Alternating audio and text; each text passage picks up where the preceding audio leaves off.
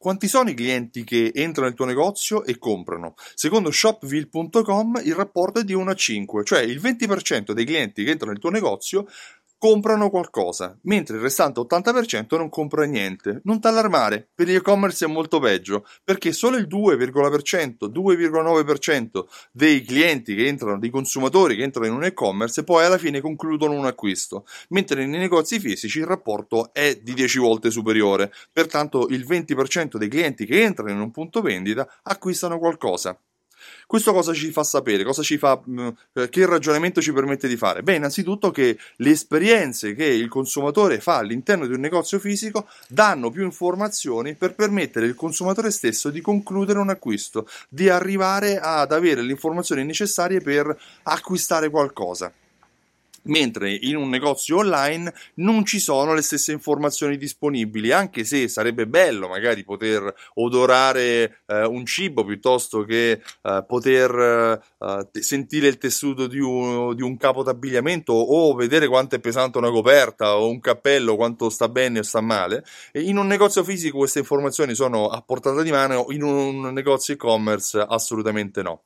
Il problema è che però nei negozi fisici non sempre si misurano, non, si, non, è facile, non sempre si misurano quante sono le persone che entrano in un punto vendita. Se il tuo negozio ha il conto ingressi, eh, fai anche tu questa misurazione, cioè metti in rapporto quanti sono gli ingressi in una giornata con le battute, cerca di capire quali sono le giornate che concludi più vendite in rapporto agli ingressi, cerca di capire cosa coinvolge i clienti per, uh, porta- che, che li porta ad acquistare rispetto invece a cosa li lascia insensibili alle esperienze che vuoi fargli vivere.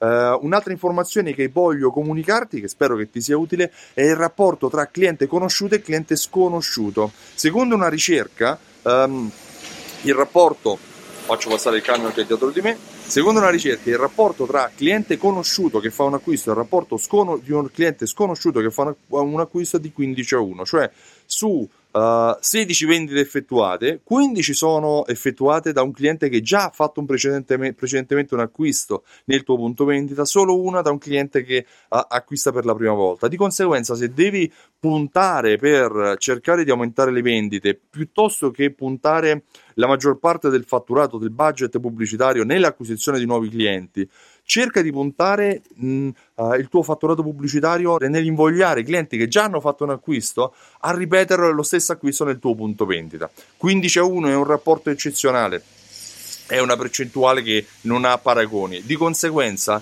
se devi cercare di aumentare il tuo fatturato, misura qual è il rapporto tra clienti che entrano nel tuo negozio e battute fatte uh, nella giornata stessa e cerca di investire maggiore budget pubblicitario sui clienti che già ti conoscono, su quelli che tu vuoi fidelizzare perché già hanno acquistato precedentemente nel tuo punto vendita. Io sono Stefano Benvenuti di Simsor.it. Simsor.it è un programma di fidelizzazione e automazione marketing che ti aiuta a vendere molto di più sui tuoi clienti che hanno la Fidelity Card.